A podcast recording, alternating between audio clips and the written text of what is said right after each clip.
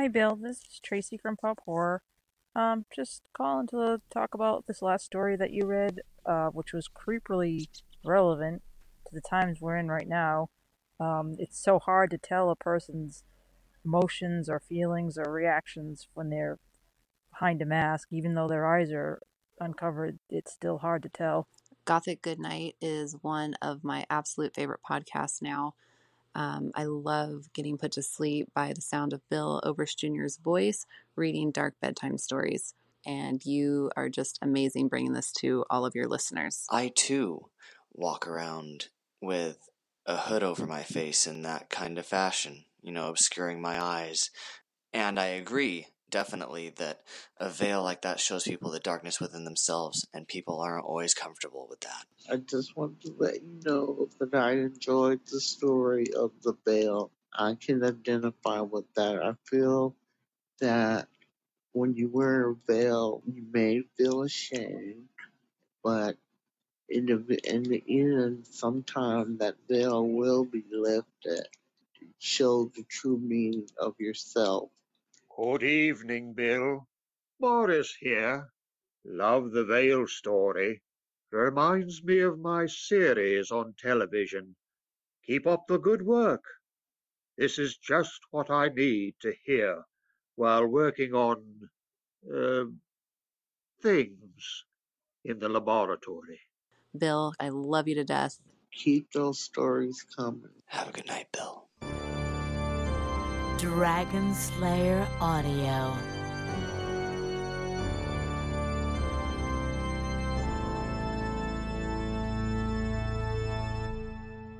Good evening. This is Bill Oberst Jr. Welcome to the Moonlit Library. Night is a mirror. Night takes what we give her and reflects it back upon us in redoubled spades, in redoubled shades. Give the night your doubt, and she will return to you fear. Give the night resentment, and she will return to you anger, or perhaps in storm clouds, she'll deliver rage. Give the night acceptance, and she will grant you peace. This tiny papyrus fragment of understanding took your old library keeper many decades to acquire. How slowly reflections come back to us. And yet, how good it is to reflect. It's quiet tonight. No wind. I think I see you. As I stand before this massive window, on the edge of this library, on the edge of a precipice, on the edge of the world, I think I see you. Isn't that your light shining down there in the darkness? I hope so. It's rather Disney esque, but comforting to think that we're all looking at the same lights in the sky tonight. How terrible the thought of never seeing the stars, which is the subject of tonight's tale. But first, I thank you. Thank you for your voice messages and your reviews this week. You heard voicemails from Rhiannon and Tracy and Ingrid and Scott and Boris at the top of the show tonight. Thank you for those. Thank you, Darth, for leaving a show review on Apple Podcast. And thank you, Daniel, for a thorough review of the show on the United Kingdom site therottingzombie.co.uk. I appreciate that. Your voice messages are most welcome in this old library. Leave one for free at speakpipe.com slash Bill Oberst Jr. You can leave a free voice message from anywhere in the world. including Rhode Island, where the author of tonight's tale was born and died after a relatively short life. Howard was 31 when he wrote this. Howard Phillips Lovecraft. From the April 1926 issue of Weird Tales magazine, this is H.P. Lovecraft's The Outsider. Unhappy is he to whom the memories of childhood bring only fear and sadness. And wretched is he who looks back upon lone hours in vast and dismal chambers with brown hangings and maddening rows of antique books, or twilight groves of grotesque, gigantic, and vine encumbered trees that silently wave twisted branches far aloft. Such a lot the gods gave to me. To me, the dazed, the disappointed, the barren, the broken. And yet, I cling desperately to those memories when my mind momentarily threatens to reach beyond to to the other.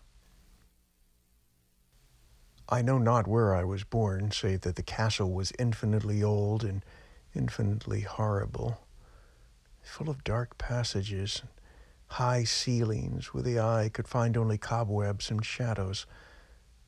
The stones in the crumbling corridors seemed always hideously damp, and there was an accursed smell everywhere, as of the piled up corpses of dead generations. It was never light, so that I used sometimes to light candles and gaze steadily at them for relief. Nor was there any sun outdoors since the terrible trees grew high above the topmost accessible tower. There was one black tower which reached above the trees, far up into the unknown outer sky. But that tower was partly ruined and could not be ascended, save by a well near impossible climb up the sheer wall, stone by stone. I must have lived years in this place, but I cannot measure the time. Beings must have cared for my needs, yet I cannot recall any person except myself, or anything alive but the noiseless rats and bats and spiders.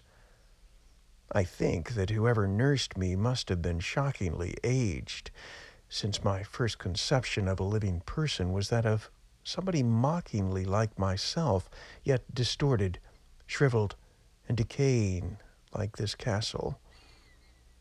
To me, there was nothing grotesque in the bones and skeletons strewed among some of the stone crypts down among the foundations.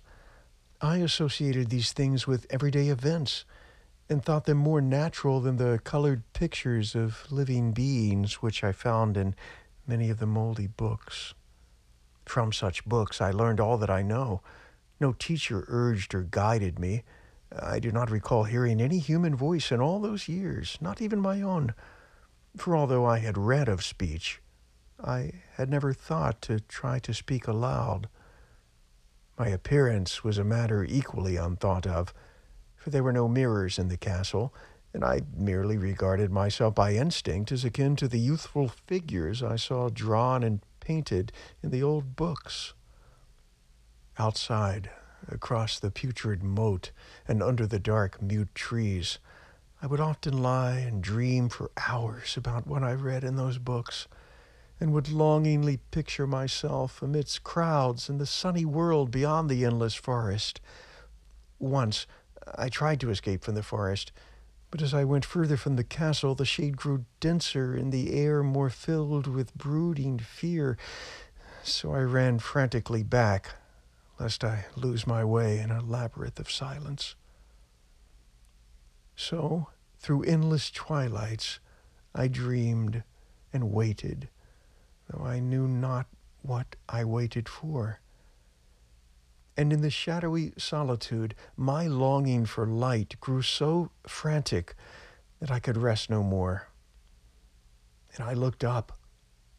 I looked up to the single black ruined tower that reached above the forest into the unknown outer sky, and at last I resolved to scale that tower. Fail though I might, since it were better to glimpse the sky and perish than to live without ever beholding day. In the dank twilight, I climbed the worn and aged stone stairs till I reached the level where they ceased. Then I clung perilously to small footholds leading upward.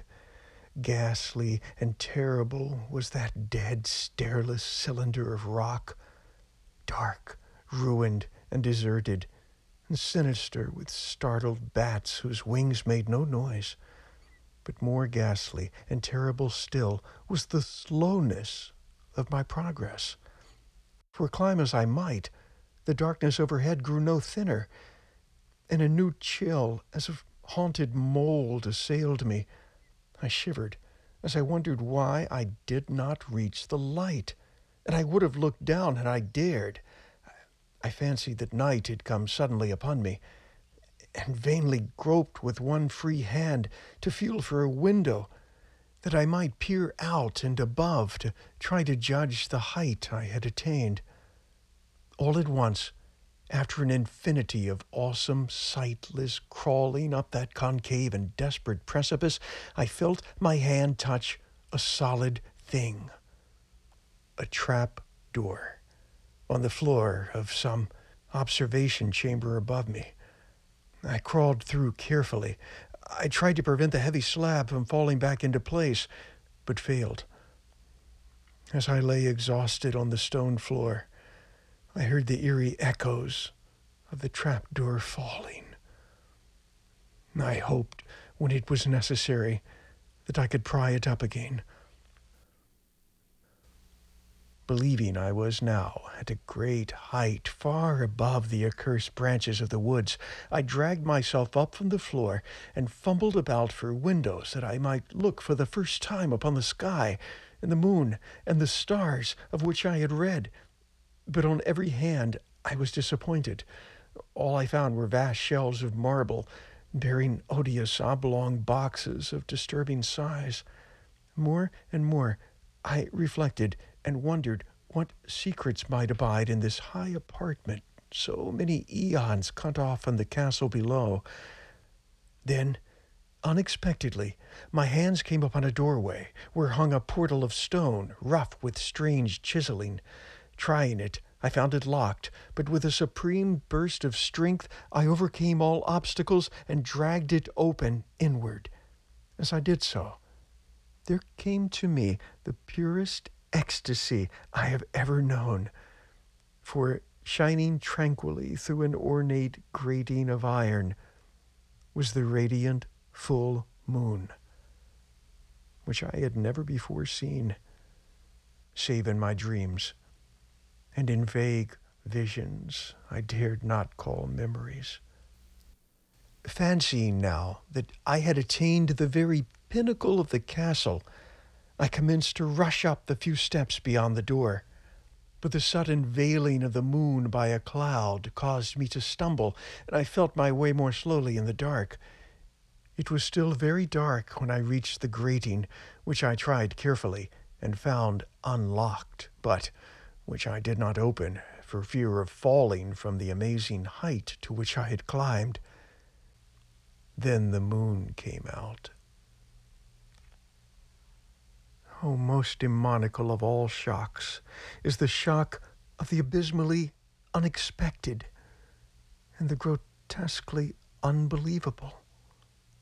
Nothing I had before undergone could compare in terror with what I now saw, with the bizarre marvels that sight implied. The sight itself was as simple as it was stupefying, for it was merely this Instead of a dizzying prospect of treetops seen from a lofty eminence, there stretched around me, on the level, through the grating, nothing less than the solid ground. It gleamed spectrally in the moonlight. Half unconscious, I opened the grating and staggered out upon the white gravel path that stretched away in two directions. My mind, stunned and chaotic as it was, still held the frantic craving for light, and not even the fantastic wonder which had happened could stay my course. I neither knew nor cared whether my experience was insanity, dreaming, or magic, but was determined to gaze upon brilliance at any cost. I knew not who I was, or what I was, or what my surroundings might be, but I passed under the arch and wandered through the open country. Sometimes I followed the visible road, sometimes leaving it to tread across meadows where only occasional ruins bespoke the ancient presence of a forgotten road. Once I swam across a swift river where crumbling, mossy masonry told of a bridge long vanished. Over two hours must have passed before I reached what seemed to be my goal a venerable castle I saw that the moat had been filled in and some of the existing towers demolished and new wings added, but what I observed with most delight were the open windows, gorgeously ablaze with light and sending forth sound of revelry. Advancing to one of these windows, I looked in and saw an oddly dressed company indeed. they were making merry and speaking brightly to one another I had never heard human speech before, and I could guess only vaguely what was said. Some of the faces seemed to hold expressions that brought up incredibly remote recollections, and others were utterly alien to me. I stepped through the low window into the brilliantly lighted room, stepping as I did so from my single bright moment of hope to my blackest convulsion of despair and realization. Scarcely had I crossed the sill when there descended upon the whole company a sudden and unheralded fear, a fear of hideous intensity, a fear which distorted every face and evoked the most horrible screams from nearly every throat. Flight was universal, and in the clamor and panic several fell in a swoon and were dragged away by their madly fleeing companions. Many covered their eyes with their hands and plunged blindly and awkwardly in their race to escape, overturning furniture and stumbling against walls before they managed to reach one of the many doors. The cries were shocking, and as I stood in the brilliant apartment, alone and dazed, listening to their vanishing echoes, I trembled at the thought of what might be lurking near me, unseen, at a casual inspection, the room seemed deserted, but when I moved toward one of the alcoves, I thought I detected a presence there, a hint of motion beyond the golden arched doorway leading to another and somewhat similar room. As I approached the arch, I began to perceive the presence more clearly, and then, with the first and last sound I ever uttered, I beheld in full frightful vividness the inconceivable, indescribable, and unmentionable monstrosity which had, by its simple appearance, changed a merry company to a herd of delirious fugitives. I cannot even hint at what it was like for it was a compound of all that is unclean, uncanny, unwelcome, abnormal, and detestable. It was the ghoulish shade of decay, antiquity, and dissolution, the, the putrid spectre of dripping, unwholesome revelation, the awful bearing of that which the merciful earth should always hide, God knows it was not of this world, or no longer of this world.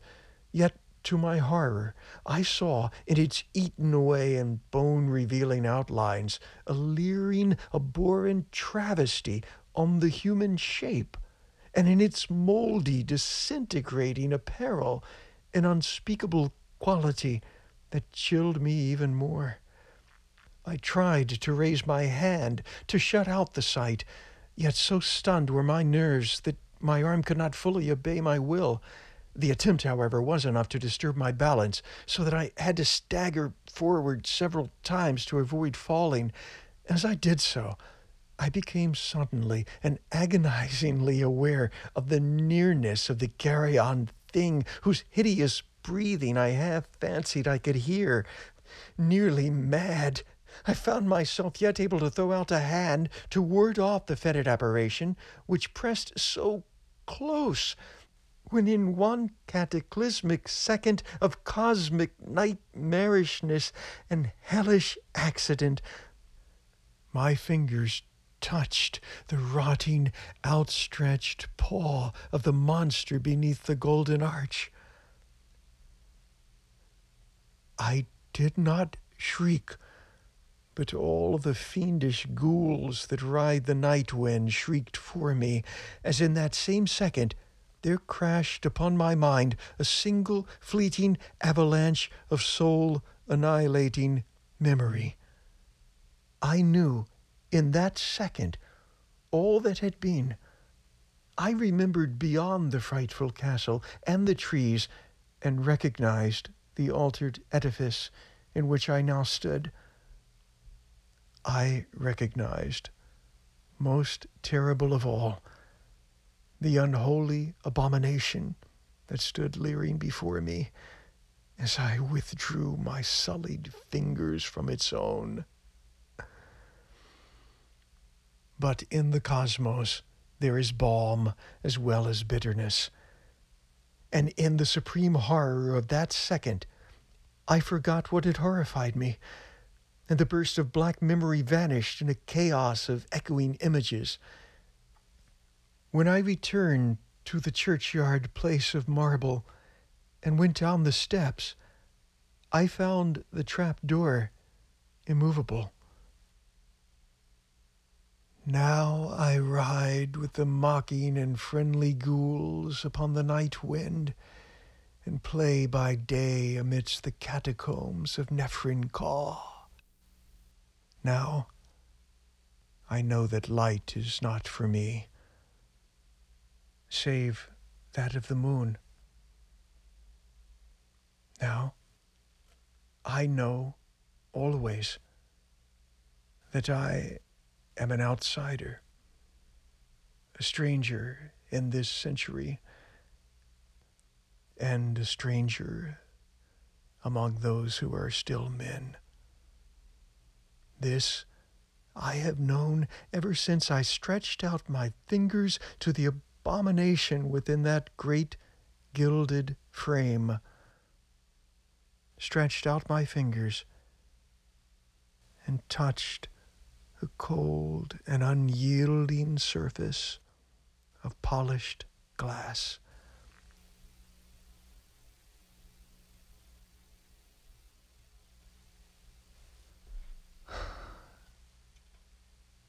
My goodness. Night is a mirror, reflecting back upon us that which we give it but in shaded form.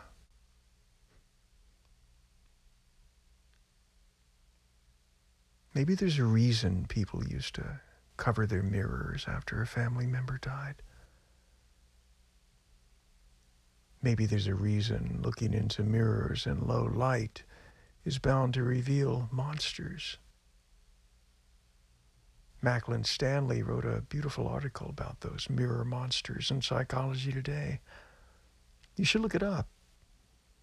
You should leave me a voice message about your night and about tonight's show. You should do all of these things tomorrow. Tomorrow. And tomorrow. For now, the books are all back on the shelves and your eyelids are heavy. You're safe there in your place of rest. The mirrors are covered, except for those in your dreams. There's only one light left burning tonight, a single candle flickering here in the library.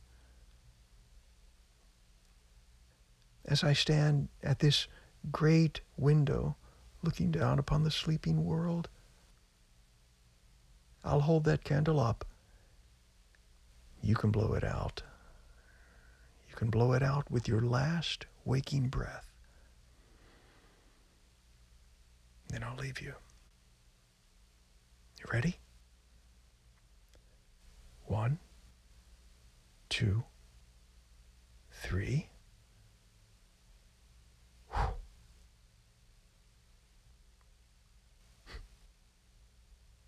Thank you. It was good. Sleep well. And remember, it's always midnight somewhere and in someone's soul.